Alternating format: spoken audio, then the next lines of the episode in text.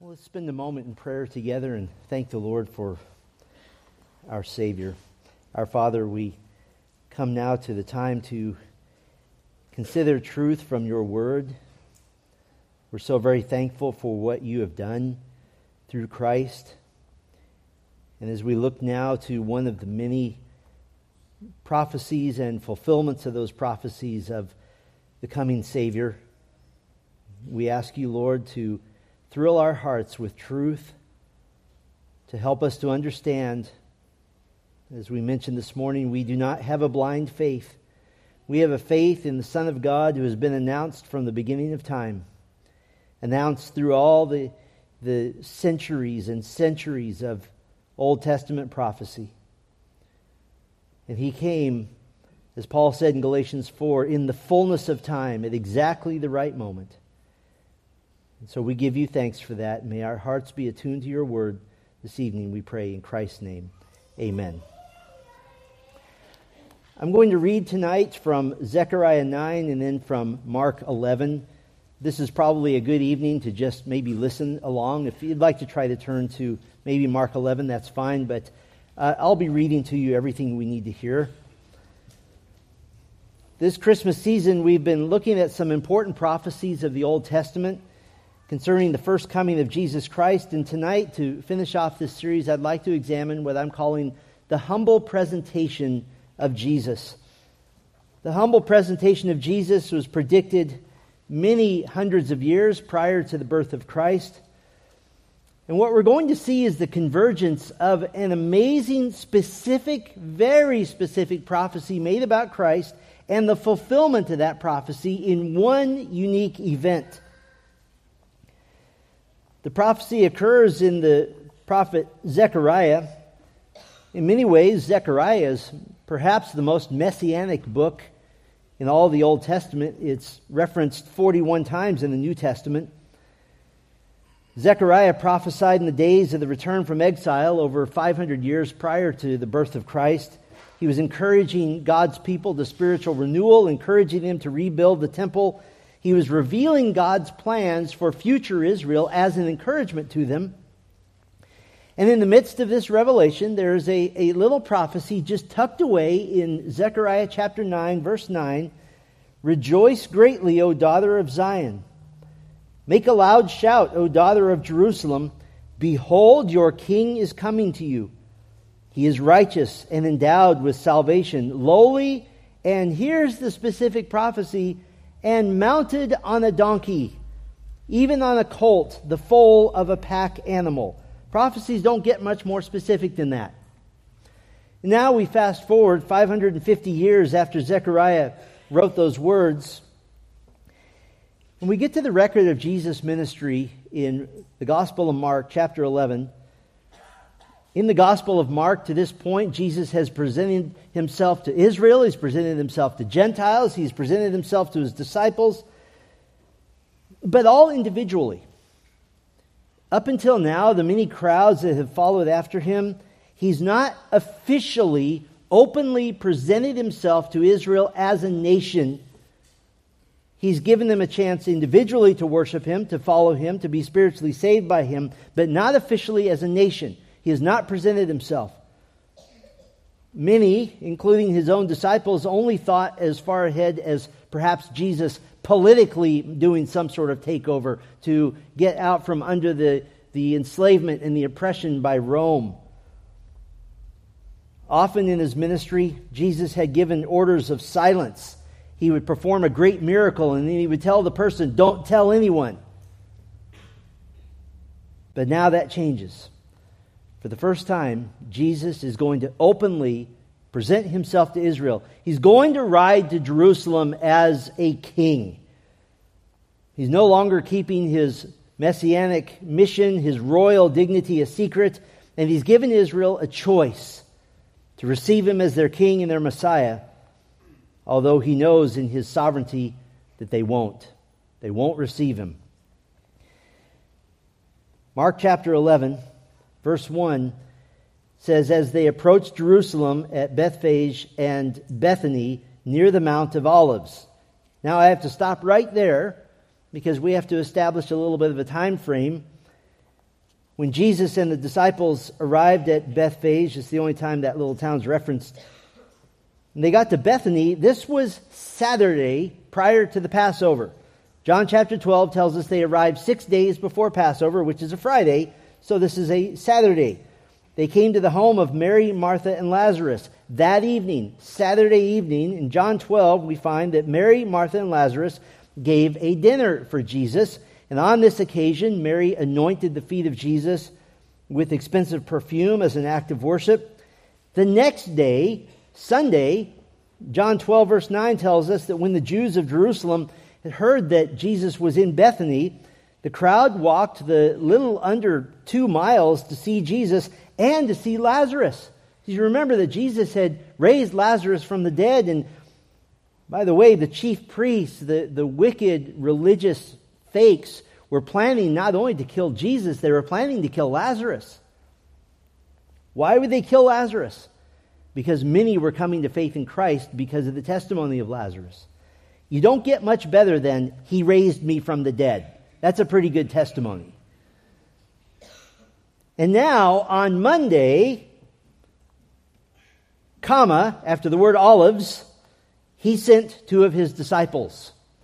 So a day has passed between the comma and the word he sent two of his disciples. Now, I bring this up because this is Palm Monday. Not very popular. We celebrate Palm Sunday, and that tradition is stuck until Christ returns and corrects everybody. But it is one day off. If Jesus rode in on Sunday, then there's a day, Wednesday, that none of the Gospels record anything happening. In fact, theologians often call that Silent Wednesday. There is no Silent Wednesday. There's, I rode in on Monday, not Sunday. Now, why is this important?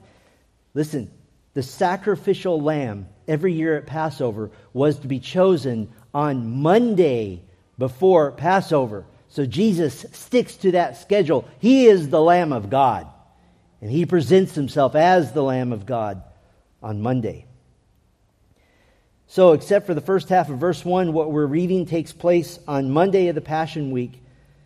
As they approached Jerusalem at Bethphage and Bethany near the Mount of Olives, he sent two of his disciples and said to them, Go into the village opposite you, and immediately as you enter it, you will find a colt tied there on which no one yet has ever sat.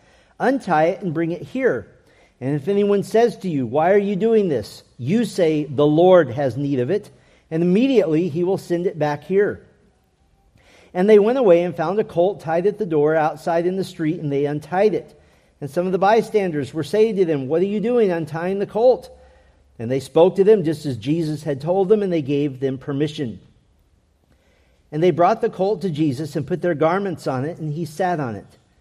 And many spread their garments in the road, and others spread leafy branches, having cut them from the fields. And those who went in front and those who followed were shouting, Hosanna! Blessed is he who comes in the name of the Lord. Blessed is the coming kingdom of our father David. Hosanna in the highest. And Jesus entered Jerusalem and came into the temple. And after looking around at everything, he left for Bethany with the twelve, since it was already late. In keeping with the prophecy about himself in Zechariah 9, Jesus is going to present himself officially to Israel as their king, and he's going to do it in five ways or five presentations that I want to highlight for us briefly this evening. The first presentation, he presents himself as the Messiah of Israel. He presents himself as the Messiah of Israel. Now, in Jesus' day, there were five major roads that led into Jerusalem. Jesus chose the road at the east, coming from Bethany, coming from the Mount of Olives. Now, this is important. It was very appropriate for Jesus to approach Jerusalem from the east, from the Mount of Olives. The Lord told Ezekiel the prophet that someday he would restore disobedient Israel. Ezekiel 11:19 says, "I will give them one heart and give within them a new spirit, and I will take the heart of stone out of their flesh and I will give them a heart of flesh. And then in verse 20, then they will be my people and I shall be their God. But this wasn't going to happen soon. Ezekiel 11 is important because this is when the glory of the Lord departs from Jerusalem, departs from Israel. And what does that have to do with Jesus and his entrance? On the way out, God, represented by the glory of God, made a stop. Ezekiel 11:23 says, "The glory of Yahweh went up from the midst of the city and stood over the mountain which is east of the city." What mountain is that? That's the Mount of Olives. Jesus, God, manifest in the flesh, the return of the glory of God is coming back via the Mount of Olives. But he'll be rejected and killed, and from the Mount of Olives, God would depart once again at the ascension of Christ. And now Jesus is presenting himself officially to Israel. Your Messiah is here. The glory of God has returned. But the first real messianic mission is not one that deals with a king to conquer nations, but a king who will conquer sin. If Israel were really to receive her Messiah, it would have to be in repentance of sin.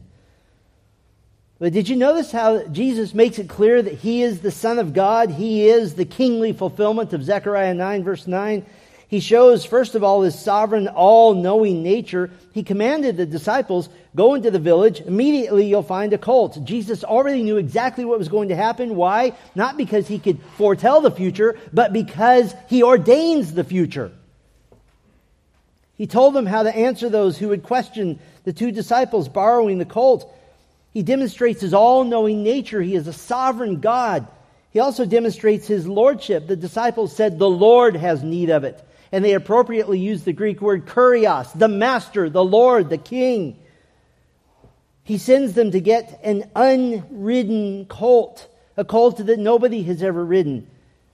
If no one has ridden with it, it was still with its mother, and other gospels, in fact, confirm this. Unused animals were for sacred purposes because they were pure, they were, they were unused, they were undefiled. This was the animal that Jesus chose to ride to the cross, as it were. By the way, he demonstrates his lordship over creation by riding an unridable animal.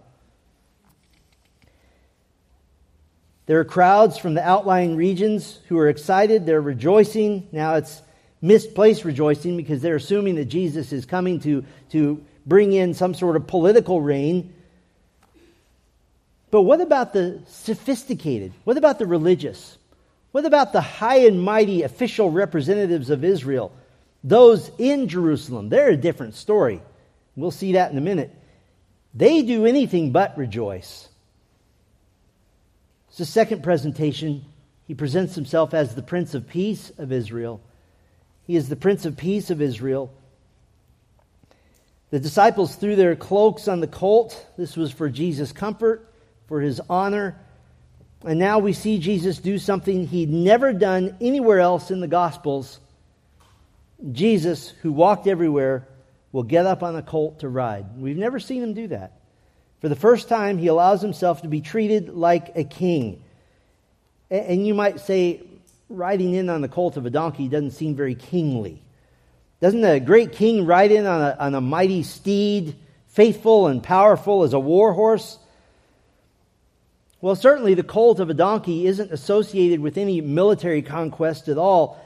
But in ancient times, a, a, little village or a little town could be terrified that a mighty conquering emperor or king was on its way. That he could be coming with armies to decimate them, he could be coming to destroy them, and that was not uncommon.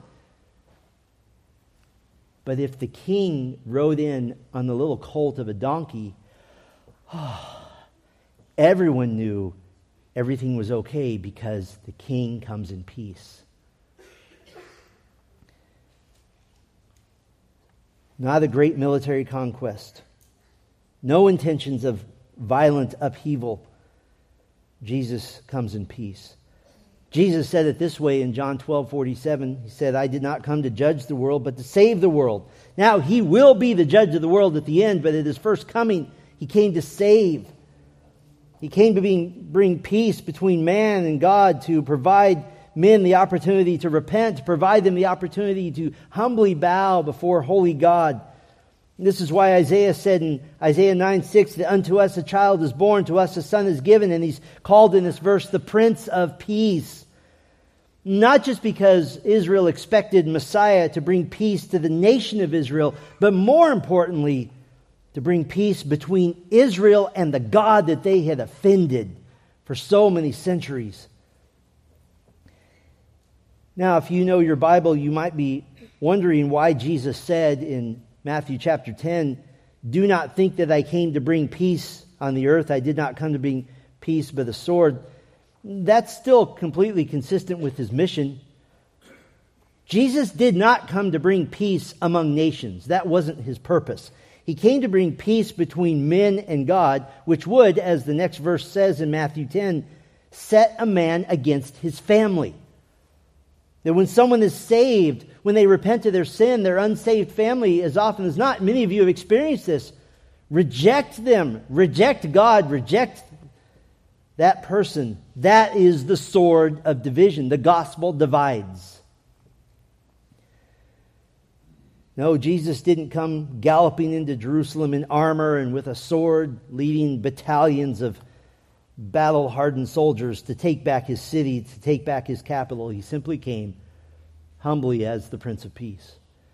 He made a third presentation. He came as the God of Israel. He came as the God of Israel. He didn't just come as a representative of God, he came as God. People were spreading their cloaks, their garments on the road. This was an ancient practice for welcoming a new king. It was to minimize the dust. It was sort of a, a, a carpet being laid out for him. The text says that leafy branches cut from the field were also spread before him. John's gospel also notes branches from palm trees, and that's why we use the term Palm Sunday. So, three different materials being laid out here as people celebrated Jesus' approach to Jerusalem. And ostensibly, there were thousands of people. This is right before Passover. People were coming literally from all over the known ancient world to come celebrate. And then, those who went in front and those who followed were shouting, Hosanna! Blessed is he who comes in the name of the Lord. Blessed is the coming kingdom of our father David. Hosanna in the highest. But while that's happening, some other events are happening as well, not recorded in Mark. John 12 records that the crowd had been with him, that had been with him when he called Lazarus out of the tomb and raised him from the dead, continued to bear witness. In other words, they, they, they were talking about this. The reason why the crowd went to meet him was that they heard he had done this sign.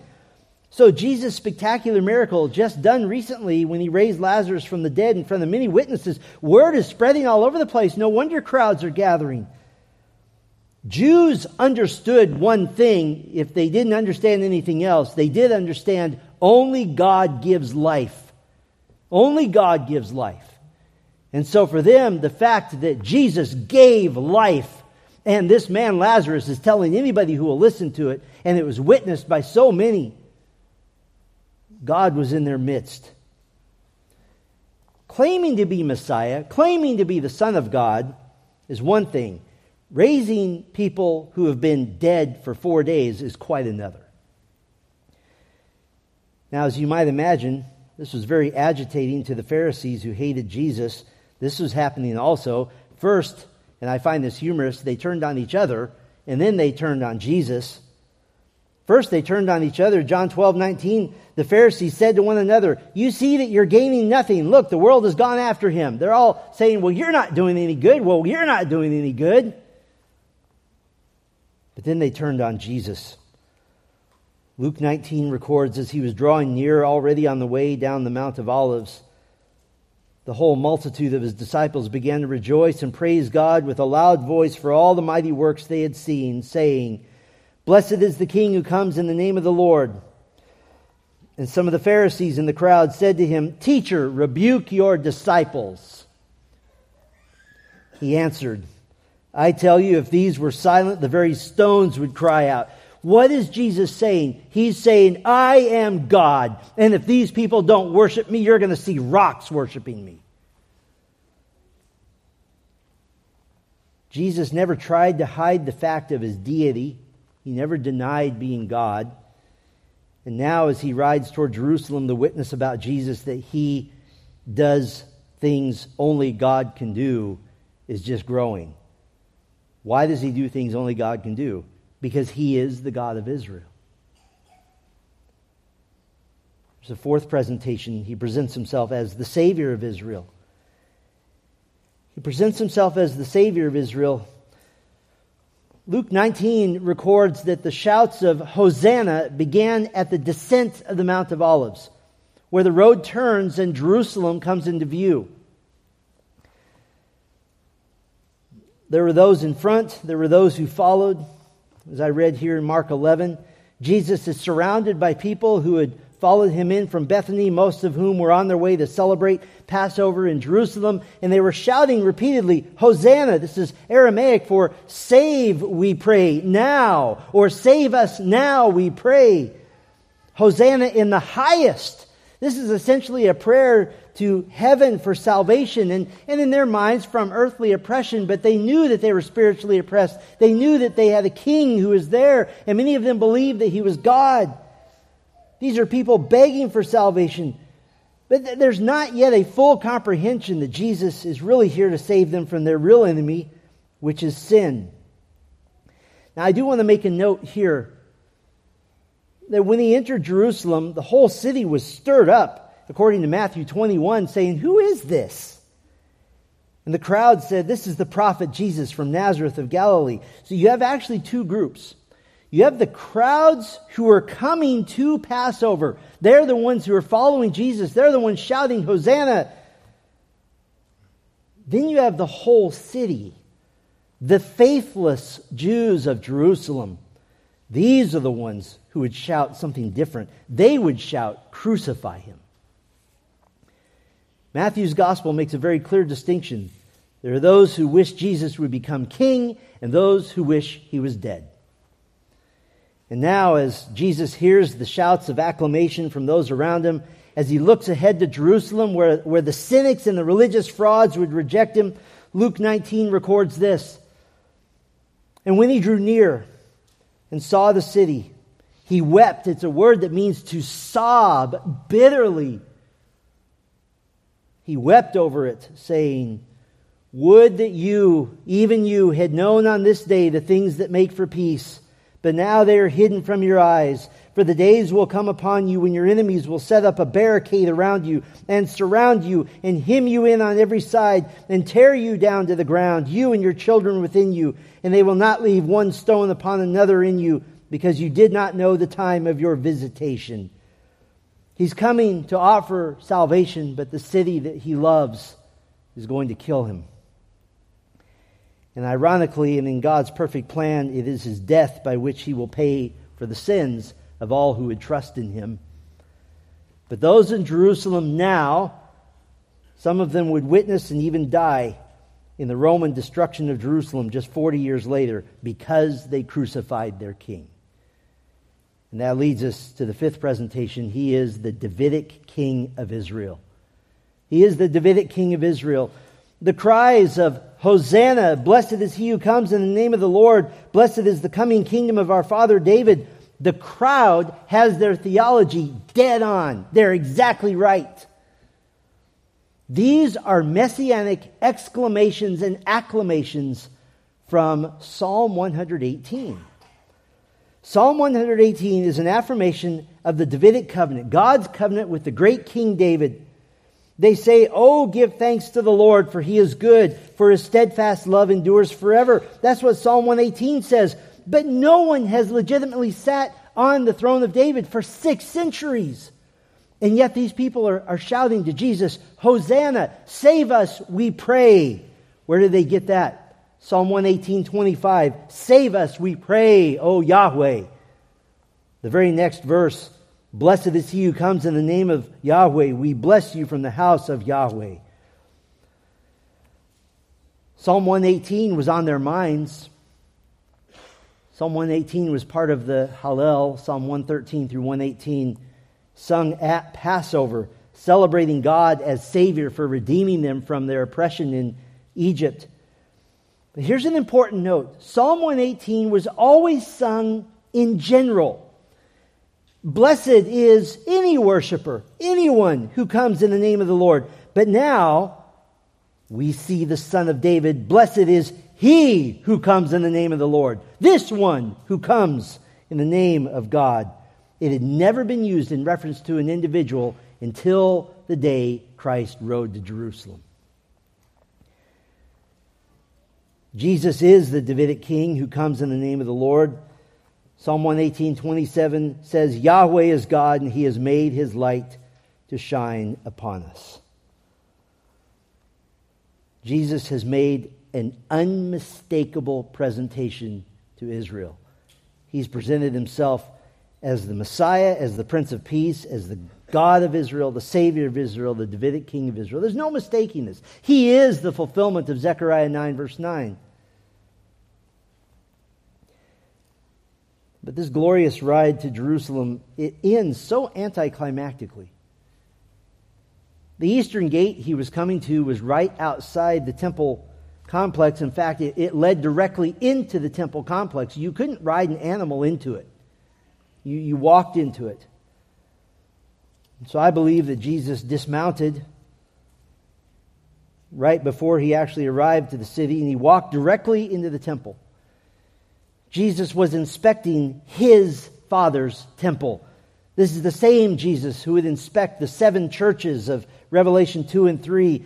He observed the unholy and sinful ways that the temple was now used for a phony faith. And he meant to make a public declaration of condemnation the next day. While he was there, that day, Matthew 21 says, And the blind and the lame came to him in the temple, and he healed them.